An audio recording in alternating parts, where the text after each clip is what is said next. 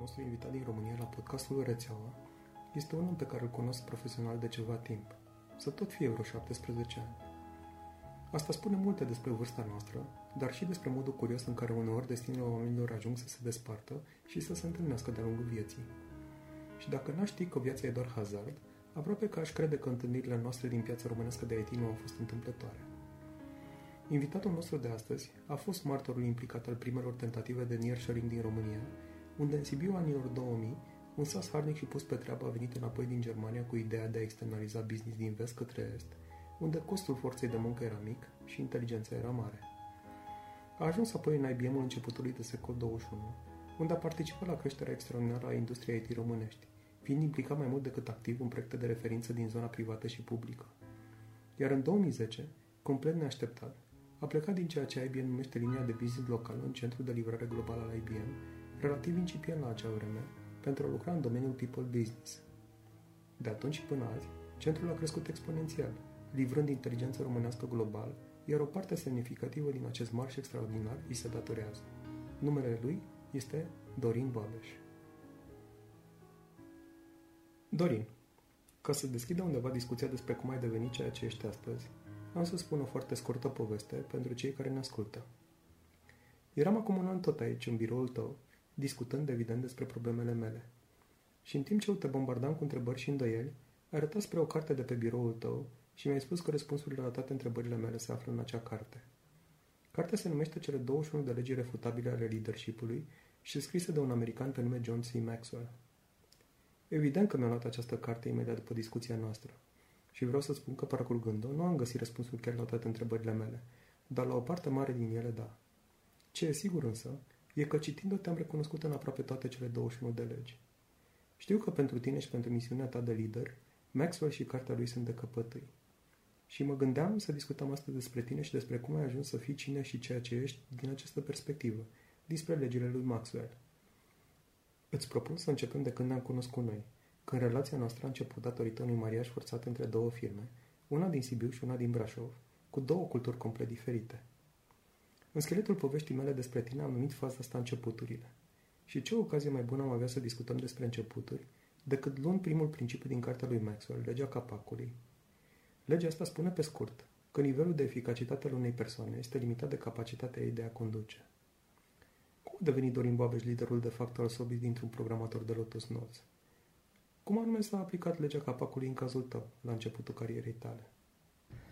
Mulțumesc, Tudor. Uh, mersi în primul rând de oportunitatea asta. Chiar uh, mi se pare toată inițiativa cu, cu acest podcast și inclusiv avându-mă pe mine invitat, mă simt uh, extrem de onorat. Și eu mulțumesc uh, pentru că ai acceptat. Cu mare drag. E o experiență nouă pentru amândoi, deci... Este și sper să, să fie un proiect care să, să dureze în continuare. Uh, da, că începusești cu, cu acea istorioară de acum un an de zile când, uh, când ai venit. Uh, John Maxwell până la urmă a făcut, a făcut o mare diferență în, în momentul în care am luat-o pe calea leadership-ului. Și uh, în ultimii ani recunosc că luând-o pe, pe drumul ăsta am citit destul de mulți autori, mulți dintre ei recomandați de tine, mulțumesc, dar și uh, din propria dorință sau din recomandările altora. Până la urmă, așa cum ai zis și tu, e o carte de căpătâi și practic cele 21 de legi, Maxwell și zice la un moment dat că un lider adevărat poate să exceleze la unele dintre ele sau să nu fie bun la anumite alte legi din acel pachet, ele trebuie tratate ca și legi. Adică așa funcționează leadership-ul, așa um, ca într-o țară în legislație sunt lucruri cu care poți fi sau nu poți fi de acord, legea uh, continuă. Da, te rog. Eu că mi-aduc aminte la unul din timpul uh, din timpul unde am fost împreună, ne-ai povestit toate despre uncertainty, despre nesiguranță. Da. Și cred că dacă e să mă gândesc dinspre perspectiva asta a nesiguranței, știi, e foarte important să ai un punct de sprijin. Și eu cred că despre asta e vorba cu legile astea lui Maxwell. Știi, pentru liderii care, în general, cu asta trebuie să se descurce zi de zi, cu nesiguranță. Știi? Așa este. Deci, până la urmă, sunt autor de leadership și uh, cărți scrise. Uh, mie îmi place să cred că dacă mergi pe acest drum, citești, te informezi, vezi prin ce experiență au trecut alții, însă îți procesezi în propria ta stare de fapt, în propria ta fire, teoretic nu trebuie aplicate mot-a-mot. Da, atunci în acel team building, conceptul de care vorbeam se numea VUCA, dacă VUCA, ți-aduce da. aminte, da, da și era de vorba de vulnerabilitate, de incertitudine, de nici nu mai știu ce înseamnă, complexitate și ambiguitate. E clar, acel termen la acel moment era destul de popular în, în armată, în, în domeniul militar, la fel cum tot o carte recomandată de tine cu Turn the Ship Around, tot din domeniul militar. Deci, practic, luând informații de peste tot, le poți aplica într-un domeniu de business. Și îmi place să cred că leadership-ul și managementul până la urmă sunt niște științe. Adică cine consideră că poate să facă asta după ureche, că am auzit eu cum e să fii șef sau să faci, mi se pare că se poate face mai bine, să te inspiri, să ții niște modele, să găsești uh, ce scrie în literatura de specialitate și, practic, să și aplici să, niște principii. Să vezi și ce ți se, ți se potrivește. Bineînțeles, bineînțeles. Că sunt stiluri care nu, nu ți se potrivesc.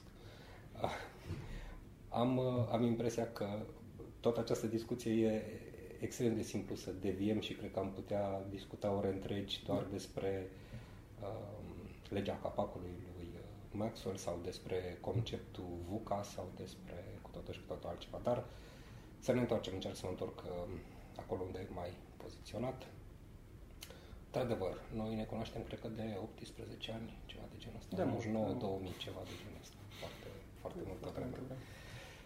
Uh, și aminteai de o,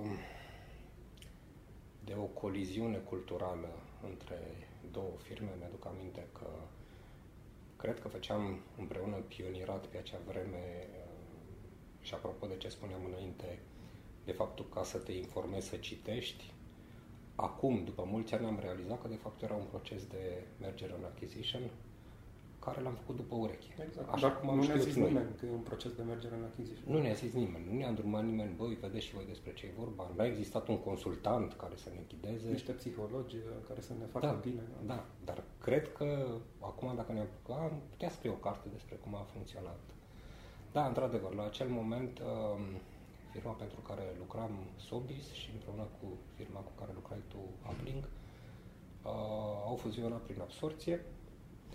Mă întrebai, de fapt, ca să ajung la acel moment, cum am ajuns, cum am ajuns uh, nu la să, momentul... Da, nu vreau să diminuez rolul tău, adică eu așa mi-aduc aminte, poate că nu mi-aduc aminte bine, dar uh, progresia ta a fost așa, da. developer, administrator. Hai să luăm de la, de la început atunci, da.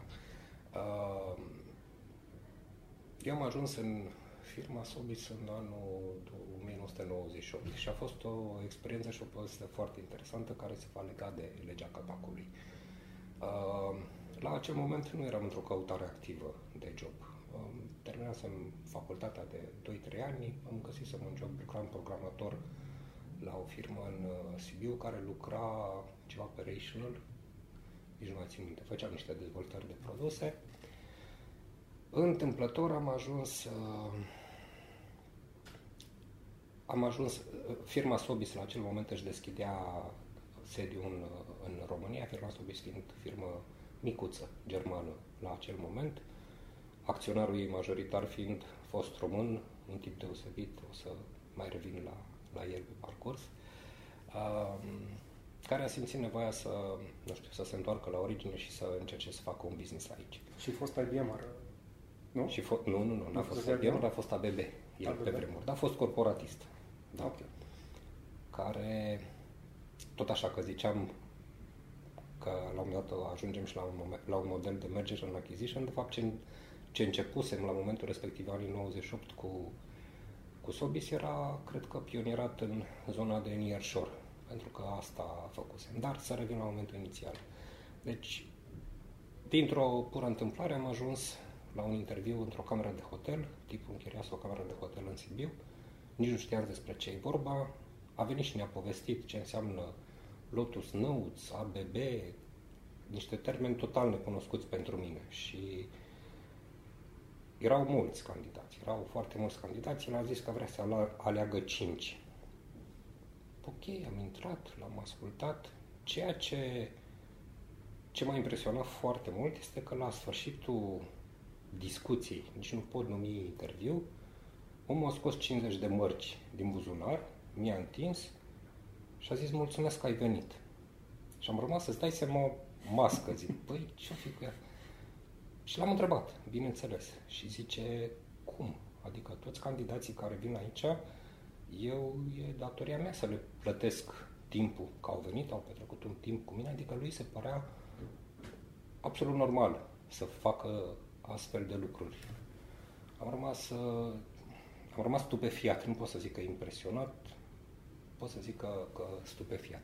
La acel moment, cum spuneam, aveam câțiva pași făcuți și în, în carieră, făcusem un pic de Doar așa, programare. Scuze-mă că te întreb pentru uh, cine ascultă și e mai tânăr, așa, marca germană era pe vremuri uh, uh Valuta forte. Valuta forte alături în de Transilvania. dolar. Da, în Transilvania. În Transilvania nu se știa de dolari. Da. Noi trăiam în Sibiu, Brașov. Marca, marca germană era, na, apropierea noastră de nemți era marca germană. Și am plecat acasă cu 50 de mărci și zic, băi, fantastic, na, am fost la un interviu, fii atent ce Uh, Dădusem și un CV, deci experiența mea era de 2-3 ani la momentul respectiv, făcusem un pic uh, ceva pe uh, programare, mai lucrasem înainte într-un centru de calcul la o fabrică de pâine, știam să fac un pic de rețele, adică, na, junior, 3 ani de experiență. Surprinzător, uh, m-a sunat. După două zile, după ce a văzut toți candidații, m-a sunat și mi-a oferit un job de administrator de Lotus Notes. Nici nu știam ce înseamnă Lotus Notes, ce înseamnă administrator, a fost ceva uh, incredibil. Ok, până la urmă am aflat că e un sistem de mesagerie, că aveau niște aplicații făcute. Uh, adrenalina, cum să spun, deci totul s-a întâmplat în două zile, el a mai rămas în țară încă o săptămână, mi-a dat o carte să o citesc despre, zice, uite, asta e Biblia administratorului de Lotus Notes, o carte foarte groasă. Am citit-o în trei zile, mi-a dat laptop, mamă, deci să ai laptop pe vremea aia, mi-a dat un laptop și acum îl țin minte un Acer, ceva de genul ăsta, 286, nu mai știu ce era. Uh, mi-a, dat un, mi-a dat un CD, instalează-ți, citește cartea și ne vedem săptămâna viitoare. Când ne-am văzut săptămâna viitoare, citisem cartea, instalasem Lotus Notes, mi-a zis, mâine pleci în Franța. Eram începutul anilor 90, uh, nu aveam pașaport, nu fusese niciodată cu avionul, n-am ieșit niciodată din țară. Ok, am explicat că nu pot să plec mâine. În fine, au durat formalitățile o săptămână.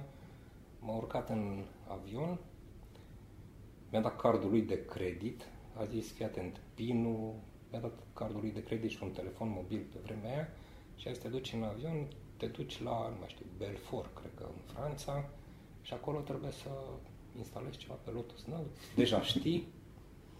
Așa am pățit. Mi-a zis, rezolvă el uh, tot, trec peste toate fazele jenante, că am ajuns în aeroport, nu știam ce aia, check-in, uh, mi-a zis... Da, hardware.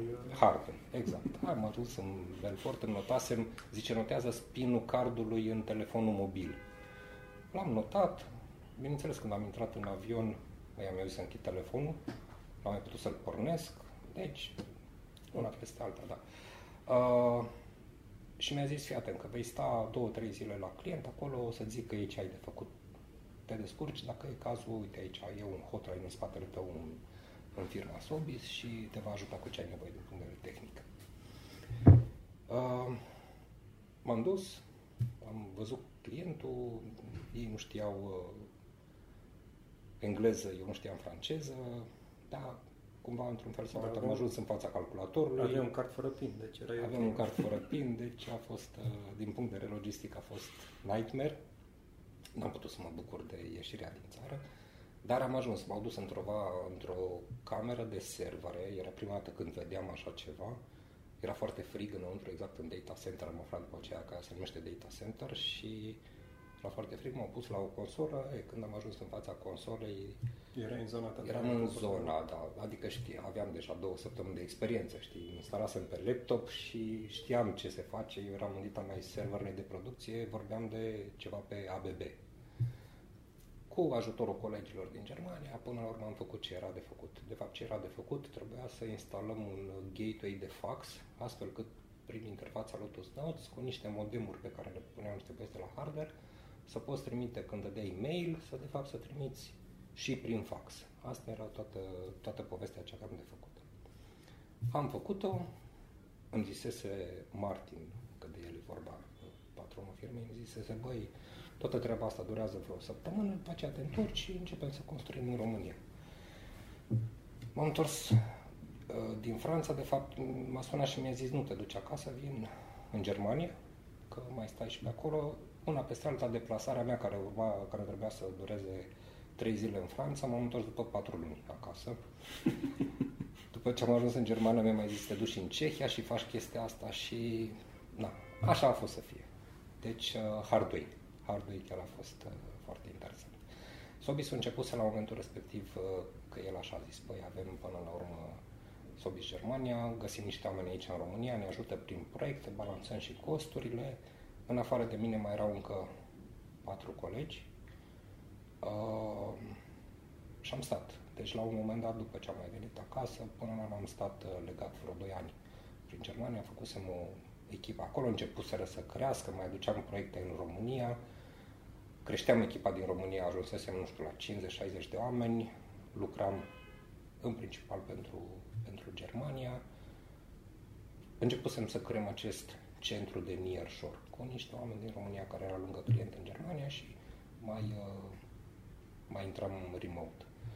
Uh, o experiență foarte interesantă, să zic.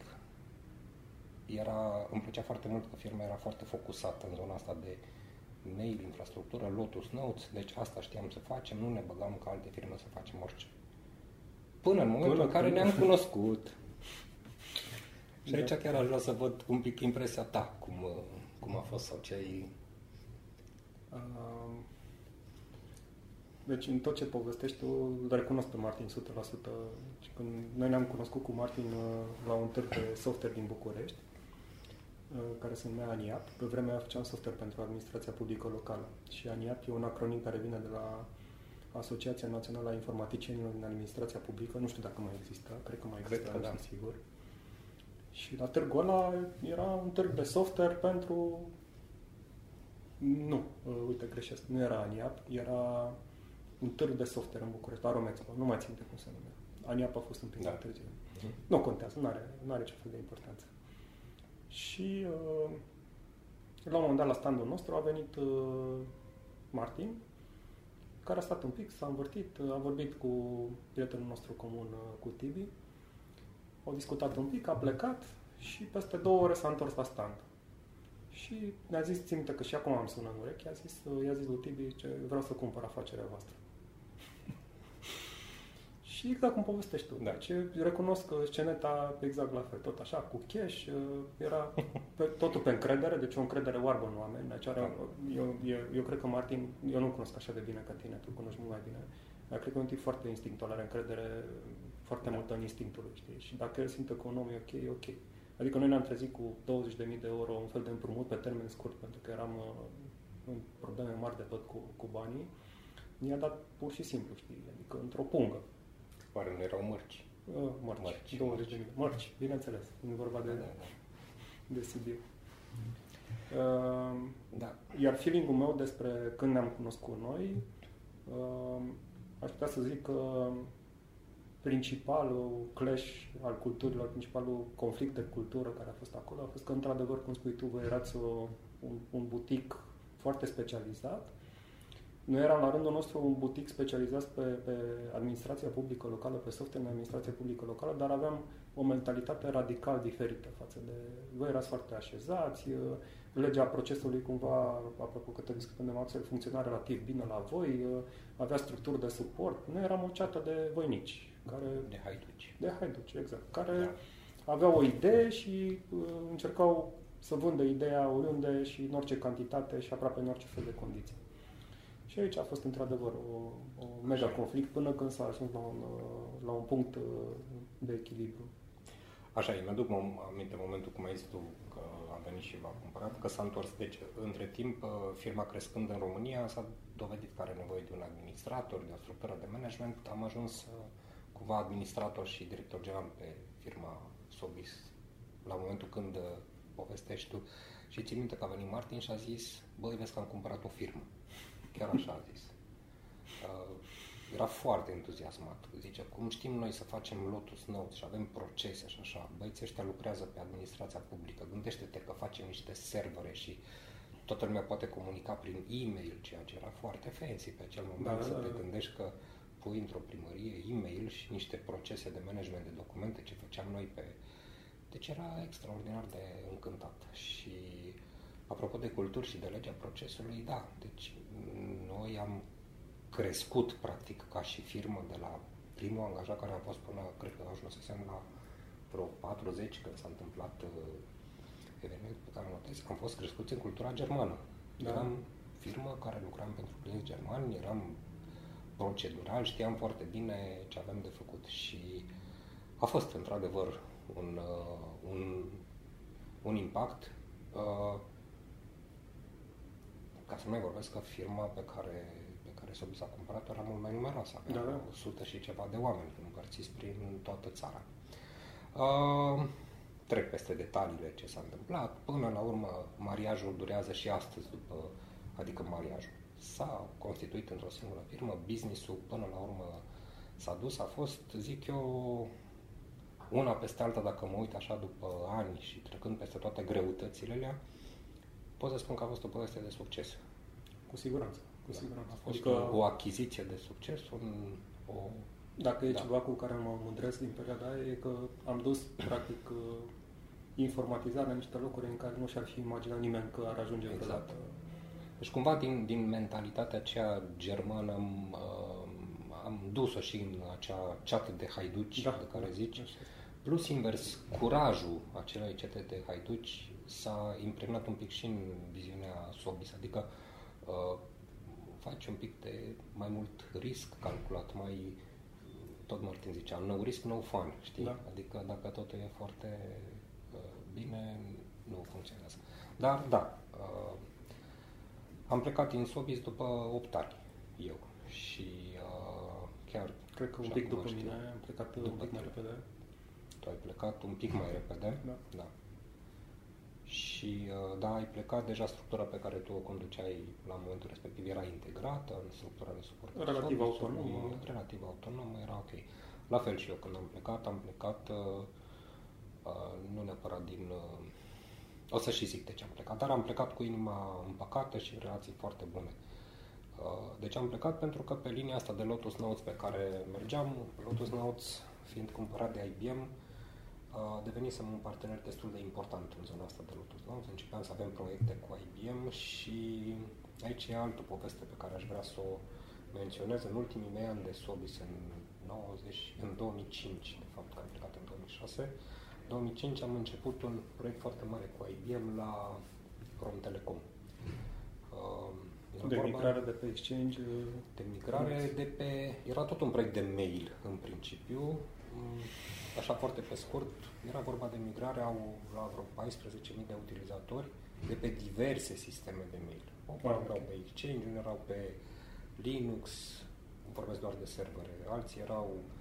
Deci era o structură foarte pestriță și asta a fost unul din, să zic, proiectele foarte importante și pe piața, piața românească, destul de cu mult impact și din punctul de vedere al IBM proiect greu, cu, iară, cu foarte multe povești.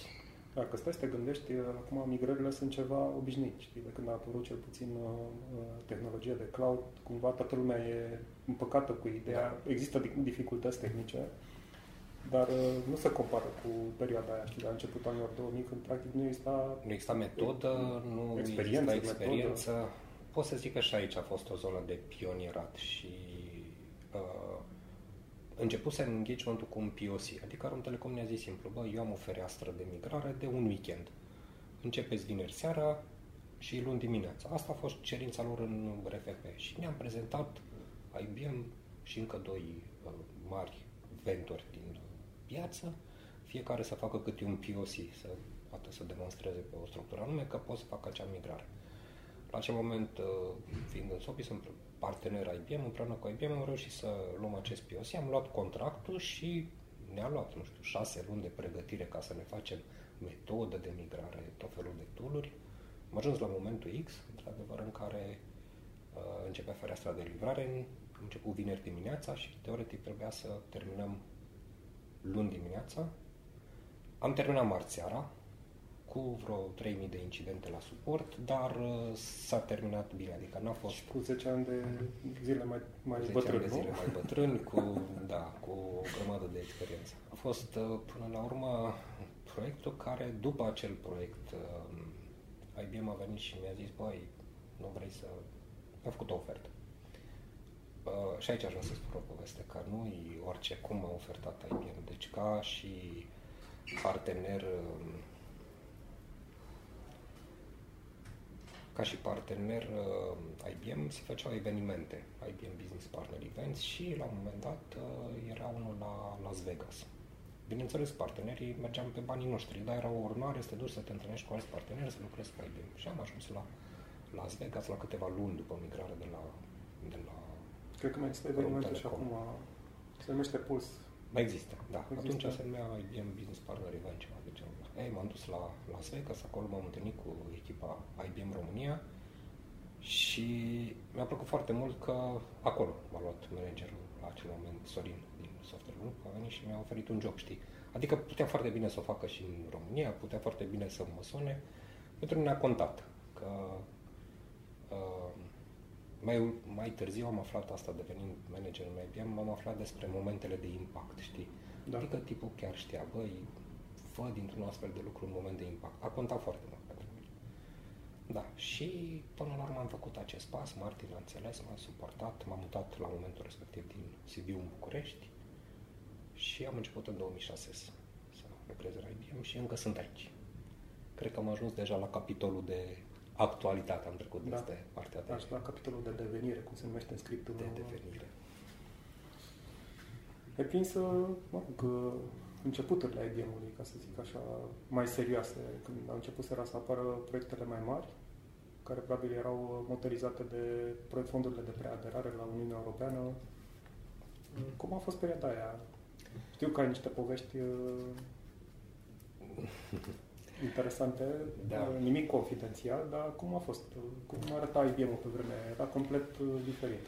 Era în... Uh cum să spun, cred că în niște momente de glorie. Anii 2006, într-adevăr, existau fonduri în piață, toată lumea făcea proiecte, uh, venisem într-o echipă în plină expansiune, IBM era în, în, zic eu, deși exista de ceva vreme în piața din uh, România, era în momentul în care exploda. Deci anii 2006 până în 2008 9 pot să zic că se făceau proiecte și IBM era prezent în ele. Am intrat în echipa de pre-sales, bineînțeles, Lotus, asta știam să fac. La un moment dat am stat și m-am gândit că părăseam o poziție de, de general manager la momentul când am plecat, cred că avea firma, nu știu, 400 de oameni în, în Sobis și uh, mă duceam să iau o poziție de Lotus Notes Technical Pre-Sales în, uh, în IBM. Dar față de mine, la acel moment, pot să zic că cred că a fost un moment de cotitură. Uh, așa am gândit atunci, zic, băi, decât management, mai bine tehnic. Și simt astăzi în jurul meu, văzându-mă în, în foarte mulți tineri, uh, văd oameni la aceste momente de cotitură, în care, nu știu, testează un pic zona de team leadership, uh, testează un pic ce înseamnă așa, dar cred că se simt mai confortabil în zona tehnică. Așa am făcut și eu, bineînțeles. Am trecut prin această etapă. Uh, fără falsă modestie, mă consideram și mă consider bun pe zona tehnică. Adică eram un specialist Lotus Notes cu ani de experiență, cu proiectele activ. Eram, și am zis, mă duc să-mi fac meseria tehnică. Așa am intrat în, în IBM. N-am rezistat. Adică după șase luni deja, sau după 8 luni, devenise manager n-am putut sta pe, e în tine, pe scaunul meu. Da, și că, de fapt, și aici e o, e o anumită mentalitate. De fapt, ce face diferența? Uh, cred că posibilitatea de a găsi oportunități. Doar uitându-mă în jurul meu, în IBM, îți dau un exemplu care e destul de încetățenit în, în IBM. Deci în anul 2006, când am ajuns eu în IBM, după primele, nu știu, două săptămâni, zice managerul meu, primesc un mail de la el către toată echipa, cred că erau vreo 60 de oameni în echipa lui în momentul respectiv și zice luați și voi și circulați Excel-ul ăsta de la unul la altul și faceți-vă planificarea de concedii. Stau și m-am gândit, păi cum adică, cât durează asta? Cine îmi dă mie Excel-ul, la cine îl dau după mine? Și noaptea asta și am făcut o aplicație Lotus Notes, simplă, de workflow în care fiecare să-și facă concediile. Și mă gândeam... Pe care am prins-o și eu. Mă gândeam, deci la, trecut, la momentul în care am, am zis aia, am zis, bă, hai să-mi rezolvem problema în echipa aia, că suntem noi 30-40 de oameni, câți eram 50, să ne facem tascurile mai simple. E, am făcut-o, ok, într-o noapte încă vreo, a mai durat, nu știu, o săptămână până am găsit cum să o pun pe un server în IBM, dar uh, e lucru care pe mine personal m-a făcut vizibil după aia la toată lumea, știi? Adică când s-a aflat că noi facem astfel de aplicații, s-a implementat rapid în toată, în toată structura IBM România. Uh, bineînțeles că fiind o aplicație făcută fără analiză, doar pe o necesitate directă, toată lumea nu avea nevoie de suport. Și idei. Și idei. Nu neapărat de suport, că ea funcționa, că în Lotus da. Notes toate lucrurile funcționează, chestiile astea simple, dar veneau cu idei. N-ar fi bine oare să-l anunțe pe standin când plec sau să-mi dea un reminder că fac, nu știu, cu tot felul de îmbunătățiri de felul ăsta. Și m-am ținut tare și nu am ținut aplicația simplă. E aplicația, cred că s-a decomisionat acum după 10 ani de folosire, după ce am s-au mai extins și prin regiune, să știu că se folosește și prin Serbia. Pentru mine asta a însemnat deja vizibilitate, dar de fapt altceva vreau să zic. Vreau să zic că acel Excel probabil că, nu știu, funcționa de 10 ani de zile de cât era IBM acolo. Am făcut asta așa. Am văzut o oportunitate. La fel cum după aceea m-am dus să-mi fac niște deconturi la etajul 4 și când am văzut cum procesau fetele la nu știu ce facturi, am zis, nu vreți să vă fac o aplicație unde să faceți un workflow de facturi. Le-am făcut și lor. Pe urmă, am început cu Adi Wagner, care tot colegul nostru din Sobi s-a alăturat și la IBM-ului, să facem una pentru uh, telefoane mobile, pentru... Da, deci, cu niște chestii simple poți să faci un impact foarte mare. Și uh, având acest impact, imposibil să nu, să nu detectezi oportunități și abilitatea asta de a detecta oportunități îți permite să detecte, detectezi și oportunitățile de creștere pentru tine. Uh-huh. Adică, al doilea exemplu care vreau să-l dau de la începuturi, deci pe lângă asta cu aplicațiile, IBM e o firmă care funcționa de sute de ani, de, pardon, peste, nu știu, la acel moment 90 ceva de ani. Uh, și avea un proces de certificare ca IT specialist. Adică dacă erai bun pe meseria ta, puteai să urmezi un proces. E, l-am căutat, l-am găsit, am devenit, cred că primul, de fapt nu cred, sigur, primul IT specialist certificat din, din România. 2 din România.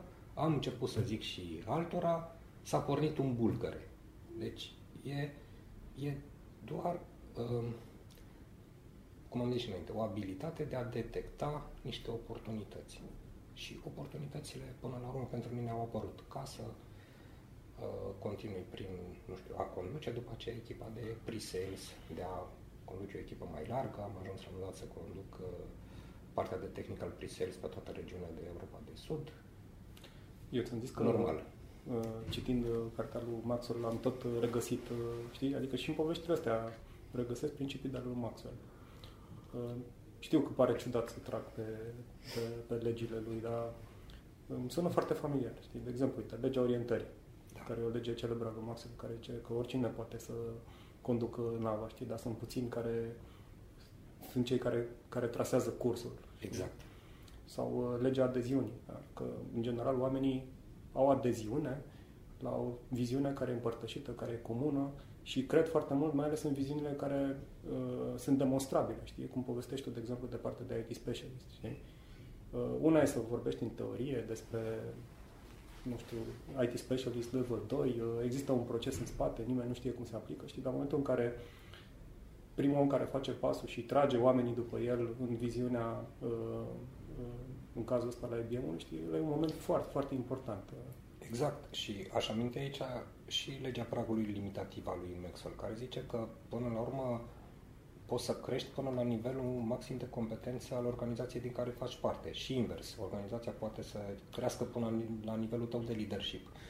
Uh, asta, legea asta am găsit-o demonstrată de-a lungul carierei mele, inclusiv în, uh, în Sovis. Dar hai să luăm un ultim exemplu din IBM. Deci, noi, practic, eram un nivel foarte scăzut din punct de vedere formal, ok, niște specialiști IT în România, nici nu conta cât sunt. Dar în momentul în care pui level 1, level 2, uh, level 3 de certificare, pui pe bază... Dar vreau să, vreau să zic ceva apropo de, de ce spui tu acum. Prima dată când am venit în IBM în 2008, în echipa de, țin minte și acum, în Service Product Line 2 uh, uh, middleware din GTS, din Global Technology Services, care e unul din SRL-urile IBM-ului, a fost prima oară când m-am simțit complexat din punct de vedere profesional. Deci erau niște oameni atât de buni, atât de buni pe ce știau ei să facă, dar exact cum spui tu, niște oameni foarte focusați pe tehnologie, foarte buni din punct de vedere tehnic, foarte buni și cu proiecte super, super impresionante la activ, care când deschideau gura sau când scriau o ofertă știau foarte precis despre ce vorbesc, dar care într-adevăr, care într-adevăr lipsea latura asta cu, uh, știi, nu, nu cercau să înțeleagă cum funcționează monstrul ăsta care este IBM, care e chiar un monstru, adică este da. ceva humongous.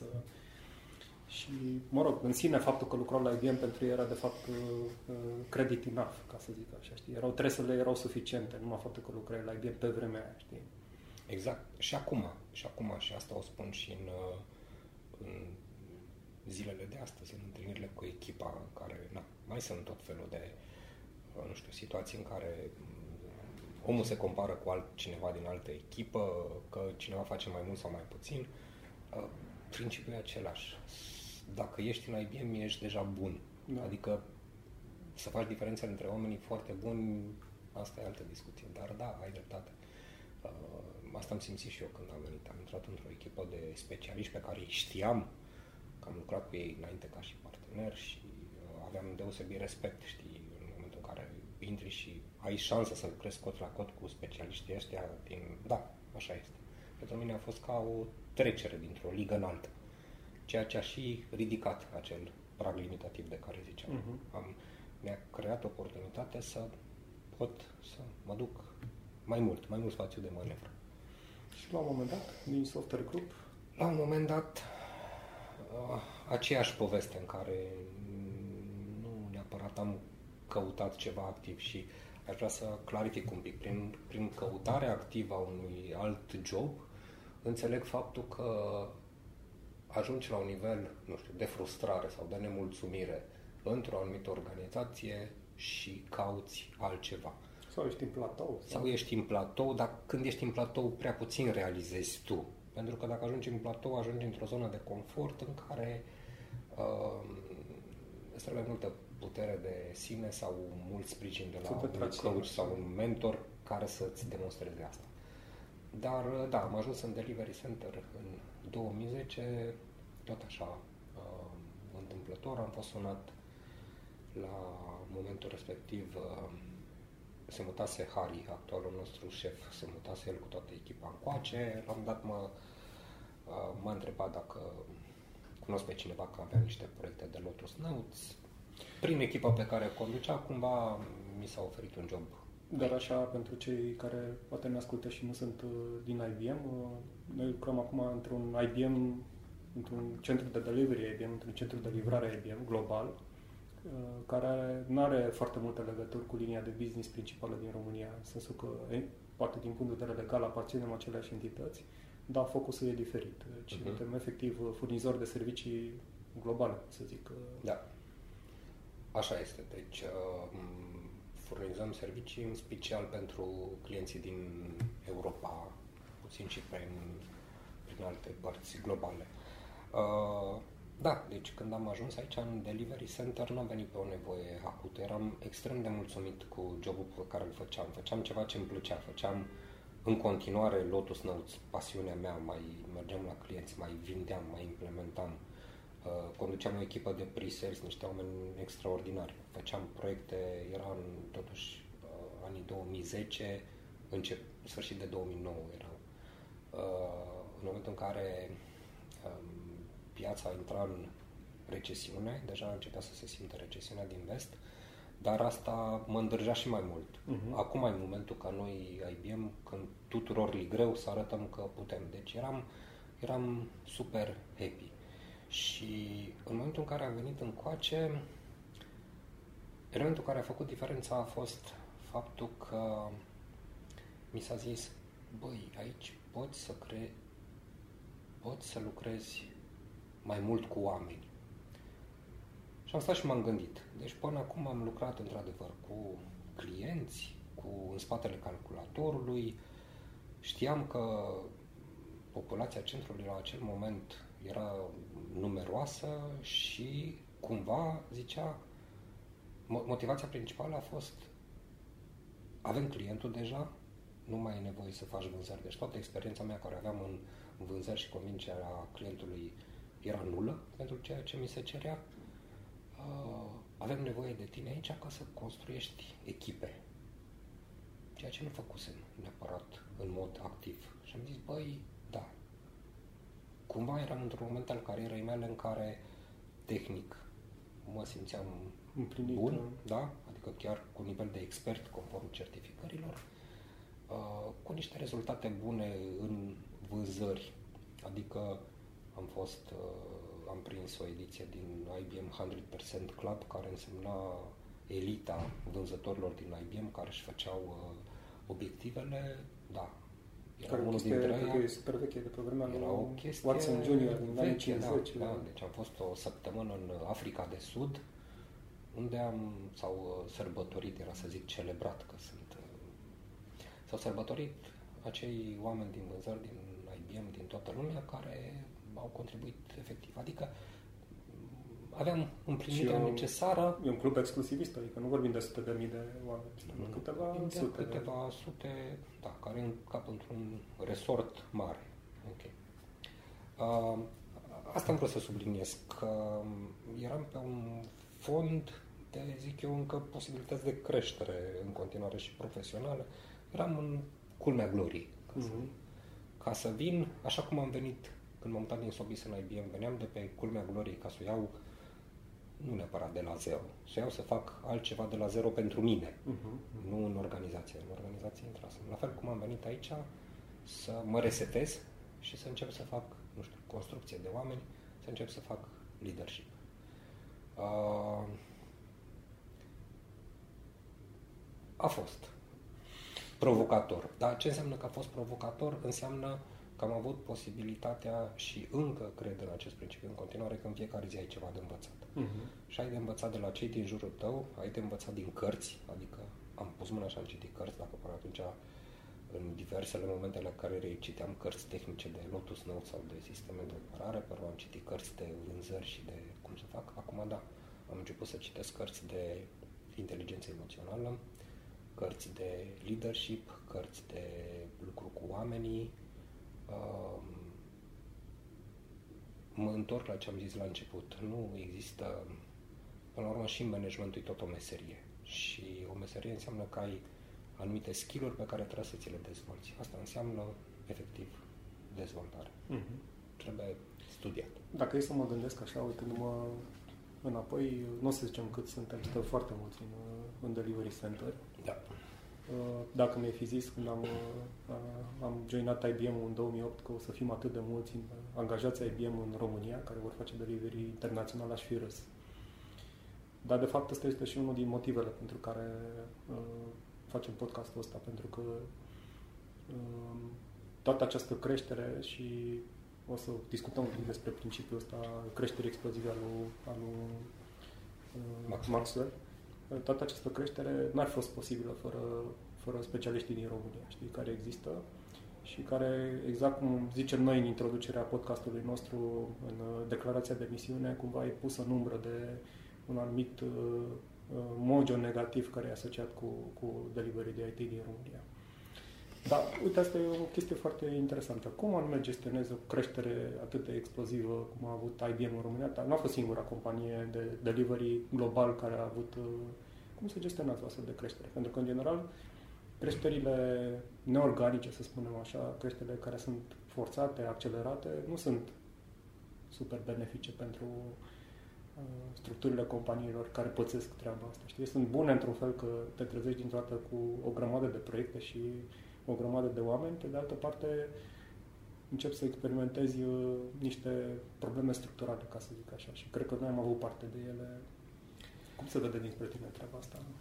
Uh, da, până la urmă am urmat un trend al pieței, deci Europa de Est începea să devină extrem de atractivă pentru clienți. Consider că momentul de boom a fost intrarea în criză. Deci în anii 2008, când criza a început să lovească țările din vest, asta a însemnat presiune pe costuri către ei și cumva unul din rezultate a fost că i-a dus să i-a forțat să facă outsourcing sau nearshoring către țări cu o forță de muncă mai acceptabilă, deci, deci să reducă costurile de livrare. Uh-huh. Uh, într-un fel îmi pare rău să spun asta, dar faptul că a fost criză în vest a însemnat explozie pentru noi în est și nu mă refer numai la uh, IBM, dar cu, cu precădere la IBM pentru că cred eu că am știut să gestionăm acest moment. Au, um, pot să-ți dau câteva exemple. Cred că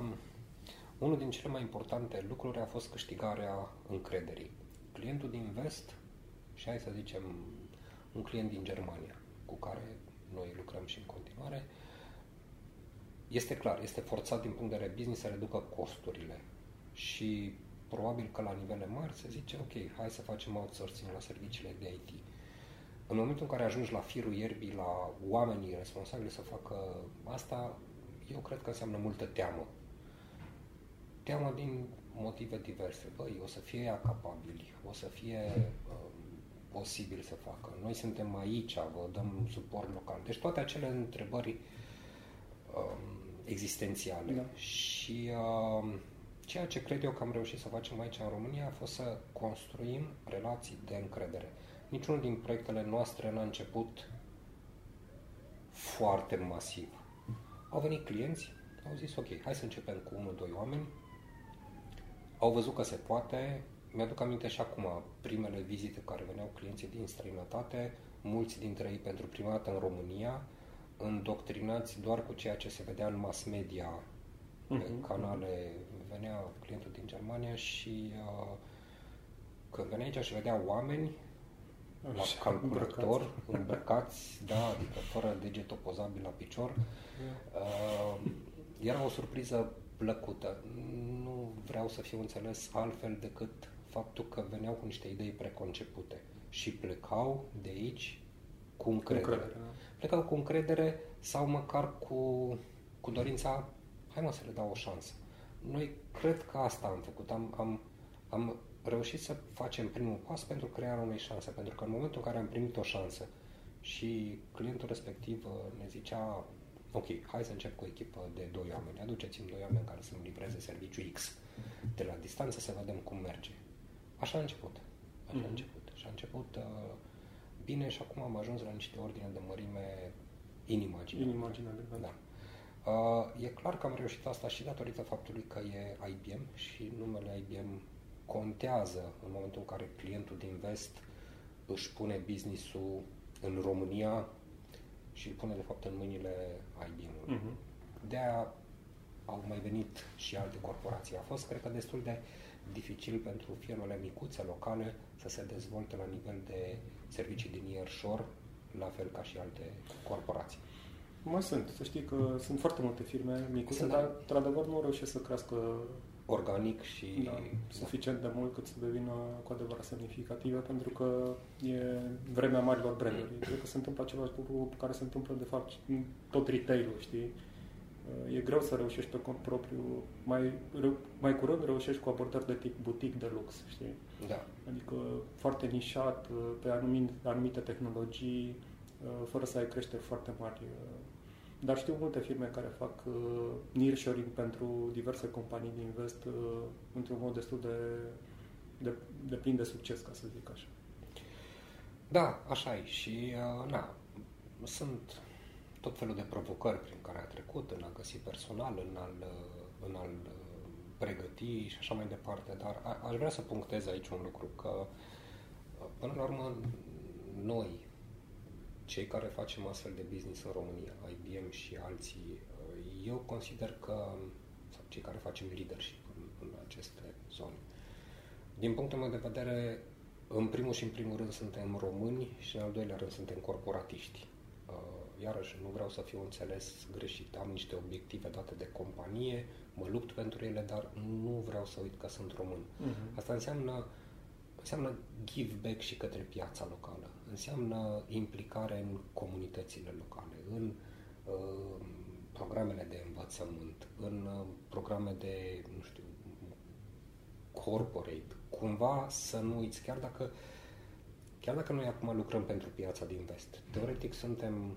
într-o clădire undeva în București, unde noi suntem izolați de România, dacă vorbim strict din punct de vedere de job. Al pieței IT, cu siguranță. Al pieței IT, da. Deci, uh, suntem cumva izolați, noi lucrăm pentru afară, dar consider că apartenența noastră aici este mult mai importantă și uh, se scrie destul de mult în presă despre exportul de creiere a mhm. românilor spre vest și că de ce să nu facem noi aici produse și să vindem numai servicii. Uh, consider că atât din punct de vedere contextual, așa cum, cum există business, cât și din punct de vedere uh, realitate, contribuția noastră e mai mult decât atât. Asta e modelul de afacere pe care îl facem. Uh-huh. Vindem inteligență, asta cumpără uh, clienții, suntem clar pe, pe un trend. Uh, dar nu înseamnă că nu contribuim în formarea tinerilor aici, deci mergem cu, nu știu, programe începând cu licee, cu facultăți, că nu participăm la conferințele locale, adică implicarea noastră în cultura locală nu trebuie să, să uităm. Și, și consider că e un lucru important pe care să-l facem. Uh, și m-am zbătut și mă zbat în continuare foarte mult pentru a nu pierde acea legătură, pentru că e foarte ușor și sunt destul de atent la semnalele din presă și peste tot se zice că vin corporațiile și uh, iau oamenii și exploatează și îi duc, dar să nu uităm și acest give back. Încerc să evit oricât de mult cuvintele engleze în da. englezești în asta, dar până la urmă în a da înapoi ceva.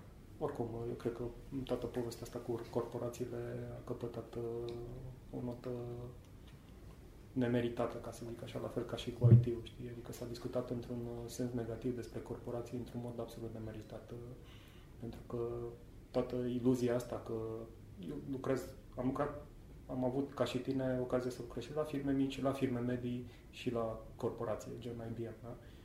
Uh, nu pot să zic că există vreun loc unde să fie mai bine ca în alt loc, știi? Adică fiecare dintre tipurile de firme la care ai putea să lucrezi are alte tipuri de avantaje. Știi? Uh, dar există avantaje certe când a lucra într-o corporație. La fel cum există și avantaje certe în a lucra într-o companie mică. Dacă ești o persoană mai independentă, care vrea uh, să ca efortul ei să facă o diferență, poate că ți se potrivește mai bine o firmă mică. Dacă ești o persoană mai structurată, unde uh, vrei un mediu care să, în care să ai tot felul de funcții suport, în care să nu fii singur cu tine în jobul pe care îl faci, poate ți se potrivește mai bine o corporație. E o alegere, eu nu văd ca un lucru mai bun sau ca... Uh, nu văd că e mai bine într-o parte sau într-alta.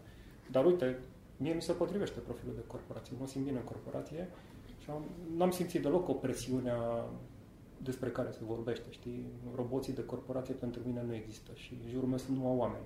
Nu știu de unde a apărut această, mm-hmm. acest mit urban, ca să zic așa.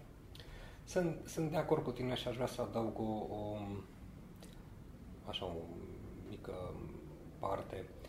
Um, da, deci ca om, ca om poți să te pierzi foarte simplu într-o corporație, să fii unul dintre uh, toți dar poți la fel de simplu să accesi, să te ridici și să ai niște oportunități extraordinare. Și uh, vorbim aici inclusiv de concepte de intraprenoriat, adică da. Um, cumva la mijloc. Există oameni care o să fie toată viața angajați tipologia asta sau și există oameni mai dispuși către risc, care se duc ori în companii mici, mai flexibile, ori încep uh, antreprenoriat. Mm, conceptul ăsta de antreprenoriat e o inițiativă, o finanțezi cumva din interiorul companiei și te aduci o, o ridici într-o corporație, mi se pare un lucru extraordinar. Și e unul din, uh, din lucrurile pe care împreună cu colegii noștri din, uh, din management de aici, din leadership, îl, îl încercăm să susținem cât mai, cât mai mult. Deci vin, nu știu, zilnic, săptămânal, tineri din organizația de aici, cu idei, cu idei, cu idei și mă lovesc. Deci sunt niște idei, nici nu vreau să mă gândesc să zic nu. Da. Hai să văd ce pot să fac pentru tine. Și fiecare, unii reușesc să-și ducă ideile mai departe, alții se au nevoie de mai mult suport, dar uh, mi se pare un lucru, un lucru extraordinar și asta. Ca să și sper să nu zică lumea că uh, ne-am întâlnit aici să lăudăm corporațiile. Da, corect. Că nu ne-am întâlnit să lăudăm corporațiile. Uh, vreau să zic o scurtă poveste și să te întreb uh, ceva mai personal. Uh, acum uh, ceva timp mai trimis la un training sau, mă rog, am fost nominalizat pentru un training uh, care se numește Legacy Leadership uh, și țin minte că atunci când ți-am zis nu mai știu de ce trebuia să ne întâlnim sau trebuia să ne vedem și ți-am zis, băi, uh, uh, nu știu dacă pot, că o să mă duc la training-ul ăsta de Legacy Leadership și tu ai zis, băi, o să-ți placă, o să fie ceva absolut deosebit. Și într-adevăr așa a fost. Uh, deloc întâmplător și Maxul are o lege care se numește legea moștenirii și țin minte că unul din exercițiile de la training, de fapt Legacy Leadership este despre a trăi povestea care vrei să fie spusă despre tine. Dacă vrei să fii cunoscut pentru abilitățile tale de cățărător, trebuie să fii cățărător. Nu poți să zici, bă, sunt cel mai mare cățărător fără să te fi cățărat niciodată pe uh, cine știe ce fisură albastră din bucet, știi? Uh, și unul din exercițiile pe care l-am făcut la, uh, la trainingul ăsta, care a fost într-adevăr ceva deosebit, nici nu vreau să zic training, de fapt, că e mai mult uh, un fel de ședință de terapie în grup pentru lideri aspiranți, a fost să încercăm să ne imaginăm care este povestea care vrem noi să fie spusă despre noi, uh, așa, nu în sens de epitaf, să zic, nu în sens de necrolog uh, la sfârșitul vieții, ci ce vrem noi să creadă, ce ne închipim noi că vrem să creadă oamenii despre noi, uh, care e moștenirea pe care o lăsăm. Și uite, îți spun această întrebare. Care este moștenirea pe care vrei să o lași tu, pe care poate ai lăsat-o pentru software group sau pentru Sobi sau pentru... Care este este, este o întrebare grea. E ceva foarte personal, da. Am fost avertizat este... și la curs că e ceva foarte personal, da. Este și țin minte și acum ca um, John Maxwell, pe care îl consider uh, unul din mentorii mei, a fost la București anul trecut și... Am văzut pe Facebook uh, da. poze da, cu tine acolo. cu el. Dar, uh, apropo de legea moștenirii, el a reușit foarte bine să-și definească ce înseamnă și lider și pentru el. Băi, uite, pentru asta vreau eu să fiu cunoscut. Asta vreau să scrie pe piatra mormântului meu când va, când va fi cazul. Um, și aș vrea să spun în două vorbe povestea lui. El, autor de succes, a scris, nu știu, 70 și ceva de cărți de uh, leadership, avea un contract cu o publicație și își lua redevențe, își lua drepturi de autor, făcea niște bani, era extraordinar de bogat, extraordinar. Avea, era, era bine, era bine. Până când uh, cineva din jurul lui, din oamenii cu care lucra, i-a zis, cumpărăți tu înapoi drepturile de autor și faci tu propria firmă. Deci, practic, el și-a cumpărat de la editură propriului lui drepturi de autor, a plătit asta, da. o grămadă de bani și și-a învățat propria lui fundație, deci are programe, de exemplu, în care se duce în anumite țări, discută direct cu președintele țării, uh, nu mi-aduc aminte acum, dar cred că Paraguay s-ar putea să nu fie, și el a pornit o mișcare de masă. Adică pentru asta vrea să fie cunoscut. nu pentru cărțile lui. El scrie în continuare cărți, dar a pornit niște programe din astea de mentorship, creează niște oameni prin programe, citind cărțile lui, dând acces pe niște platforme. A fost o mișcare în Paraguay care m-a impresionat. A bătut palma cu președintele și a zis, băi, hai, învățați-ne un pic leadership. Și s-au dus voluntari din toată lumea, cred că vreo 300, și au stat de vorbă cu prin școli, au creat un momentum. Uh-huh. Au creat un momentum. O masă e, critică. O masă critică. Asta e povestea lui, a lui Maxwell. El, la 70 de ani, a făcut un shift major.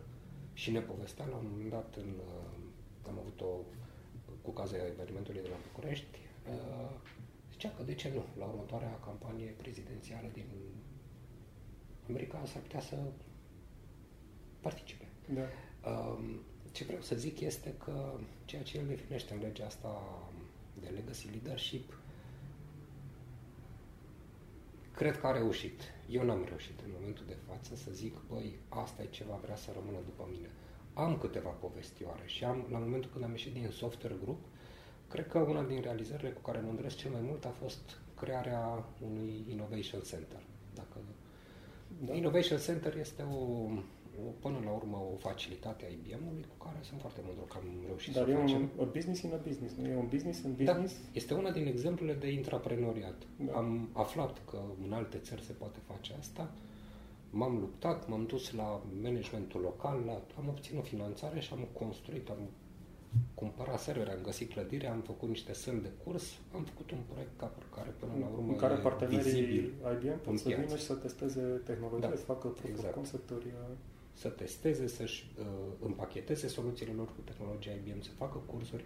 Deci ceva fancy și apropo de legacy, colegii cu care lucram în uh, momentul respectiv în, în acel proiect și l-am, uh, l-am făcut împreună, alesese nume de săli din, uh, dintre savanți. Adică aveam sala Edison, sala Darwin, sala Da, da, am și așa văzut, mai da. departe. Da. Și îmi făcuseră o surpriză că la un moment dat uh, magazia în care ne țineam uh, calculatoarele, laptopurile, o De sală la- nedestinată, da, exact, Se numea Babeș, să nu zici că se Exact. numea Babeș. puseseră pe dinăuntru. Deci peste tot unde se vedea pe din afară sala Darwin și așa mai departe, îmi puseseră un anunț pe dinăuntru, că asta e sala Bobești. Lume de corporatiști. Da, dar m-am simțit bine, știi? Adică, până la urmă, băi, vrem să rămână ceva după tine. Aia A fost, da, o glumă. Uh, Și iară mă îmi povestea un, cu un fost coleg cu care lucram în partea cealaltă.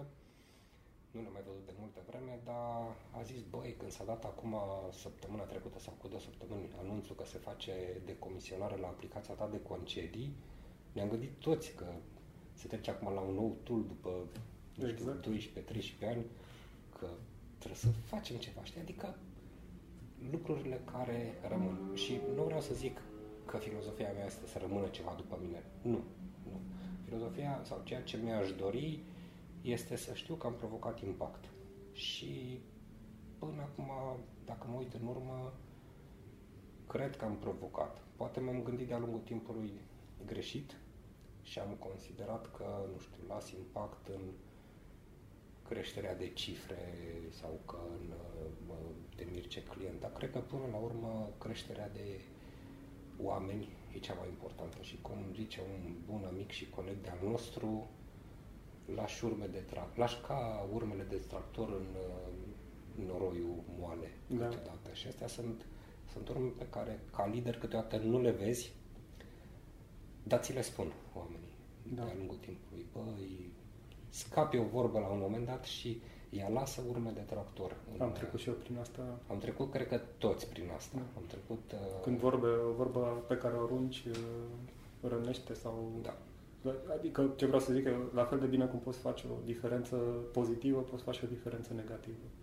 Eu asta mi-aș dori să, să zic că este legacy leadership pentru mine, să pot să contribui la crearea unor lideri care să ducă un pic din cultura pe care am încercat să o creez în jurul meu, din uh, filozofiile pe care le, le-am implementat de-a lungul timpului, din mod... mi-ar plăcea. Mhm. Mi-ar plăcea la un moment dat să știu și de fapt asta pot să zic că e actual. Îmi place când văd că anumiți oameni se duc în, la noi în companie sau se mută în alte companii și păstrăm niște relații de mentorship, adică relații formale, adică ei continuă inclusiv în noile organizații um, rezonează da. aceste principii. Și rămâi și un punct de referință. Rămâi un punct de referință. Asta, asta mi-aș dori să fie la mine legacy leadership. Foarte tare.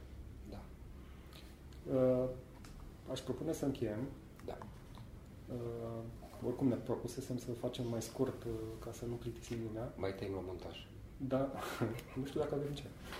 Dar înainte de a încheia, uh, vreau să mă leg de o ultimă lege uh, de lui Maxwell, care se numește legea intuiției. Ce zice intuiția ta despre sectorul IT? În ce direcție mergem? Uh, mergem spre robotizare, mergem spre cognitiv, mergem spre mobilitate, care este viitorul, pe ce se, se canalizeze uh, lumea și aș vrea să cum să zic, dacă e cineva care ne ascultă și care nu cunoaște pe Dorin Bau și ar vrea să deschidă urechile, pentru că pare că intuiția ta a fost bună până acum, adică ai fost întotdeauna în locurile unde s-a crescut și ai facilitat această creștere. Deci mă bazez că ne vei da niște uh, sfaturi valoroase în ce direcție să o apucăm.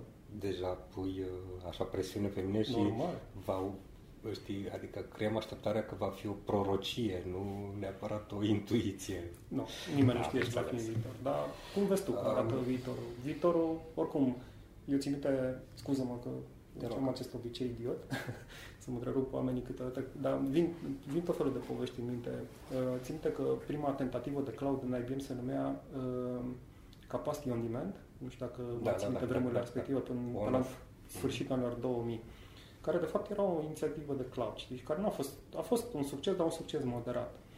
Ideea era că ai o, o capacitate care crește variabil în funcție de demandul pe care l-ai tu și era ceva revoluționar la vremea respectivă când toată lumea cumpăra capacitate fixă. Nu exista Facebook și seamless availability și nu existau concepte de genul ăsta. Uh, și ținte că acum uh, uh, nu știu să zicem, vreo 7-8 ani de zile început discuțiile mai serioase despre cloud și IBM început să-și formeze primele capabilități de cloud pe bune. Am fost și eu la câteva interviuri acolo și am refuzat uh, ceea ce s-a dovedit uh, poate pe termen uh, lung a fi fost o mare greșeală. De-aia cred că intuiția ta e mai bună decât a mea. Dar dacă, atunci mi se părea că toată povestea asta cu cloud e doar o poveste, știi? Uh, uite că suntem în 2017 și povestea asta cu cloud a devenit ceva foarte, foarte real. Foarte real. Deci este incredibil cât de mult s-au schimbat lucrurile în câțiva ani de zile. Uh, schimbările sunt super accelerate, știi? Și din cauza asta intuiția a devenit ceva, uh, cum să zic, modelul clasic de specialist în IT care se construiește ani de zile nu va mai exista multă vreme de aici înainte. Uh, lucrurile se mișcă mult prea repede ca să ai timp să construiești un specialist, nu știu cum, ai fost un specialist de Lotus Notes, ai lucrat 15 ani de zile cu Lotus Notes. Uh, asemenea tehnologii nu vor mai exista, nu vor mai avea acest, acest ciclu de viață atât de lung, pentru că timpurile s-au schimbat, efectiv. Uh. Așa că intuiția ta cred că este esențială. Eu a, aș vrea să spun un lucru care îl, care îl afirm în general uite, când sunt invitat de către colegul nostru, Horațiu, la seriile de internship care facem, avem niște tineri și din când în când mă cheamă să le dau un cuvânt de bun venit și le spun lucrurile astea. Um, văd două mari direcții, deci una la nivel global din care face parte și IBM și una ce s-a întâmplat cu România. Um, am fost invitat inclusiv la liceu la fiul meu, de exemplu, adică pe comunitățile de tineri, până la urmă ții niște responsabilități să faci astfel de afirmații, deoarece le va influența Alegere. E posibil să e le posibil să aleagă... ale, alegerea. Da? Să aleagă uh, pentru toată viața, nu de, de discuții. Prefer să fiu precaut în a face astfel de, de afirmații sau premoniții sau whatever. Dar cred că cum o spun și alții, vor fi meserii care vor dispărea. Uh, și văd tinerii din ziua de azi care se orientează către meserii care nu mai au un viitor, care sunt cel mai ușor de automatizat sau de înlocuit cu inteligența artificială. Și deja am zis două trenduri. Automatizarea și inteligența artificială vor fi parte din viața noastră. Nu avem cum să ne mai opunem. Este ca și când ne-am fi opus acum mulți ani introducerii motorului cu abur mm-hmm. și a locomotivei și a focului, dacă e. Um, deja s-a, s-a trecut, sunt prea mulți pași făcuți acolo, iar um, dacă noi nu suntem pregătiți, sau tinerii care vin din urmă încă se pregătesc pentru meserii care sunt foarte ușor de a fi automatizate sau a fi înlocuite de inteligență artificială. Um, astea sunt din punct de vedere global. Din punct de vedere România, eu cred că România va mai fi o piață de, cel puțin pentru domeniul IT, foarte atractivă pentru servicii de tip nearshore și offshore. Um, în, în tot ce înseamnă inteligența artificială, automatizare și toată transformarea asta a societății, va fi în continuare nevoie de IT.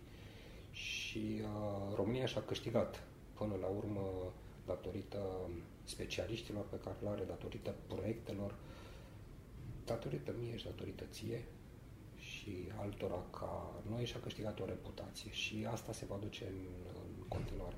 Deci consider că în România piața asta de nearshore sau de servicii pentru clienți din afară va continua, nu într-un ritm așa de alert. Cred că focusul companiilor nu va mai fi să crească, ci să consolideze baza de clienți care au, să vină cu serviciile noi de, cum ziceam înainte, automatizare, inteligență de artificială, să vină cu servicii de um, transformări mm-hmm. pentru clienți, pentru că am zis, clientul odată ce a pus și a discutat cu specialiștii din România și a câștigat o relație de încredere. Și pe asta se poate clădi. Și eu văd, nu știu, încă 20 de ani, poate mi-e greu să zic 20 de ani, dar hai să zic, următorii 20 de ani România va mai fi o țară de mierșor. Și las la o parte orice alte influențe care ar putea fi, gen influențe politice sau eu știu ce, alte catastrofe. Dar dacă e așa cum este acum și ține doar de IT, uh, așa o văd. La nivel global, prin reformarea pieței de muncă, prin dispariția unor joburi și apariția altora, iar în România prin a pune umărul activ la această transformare globală. Dorin, mulțumesc foarte mult! Mulțumesc și eu, Tudor, și mulțumesc tuturor celor care m-au ascultat.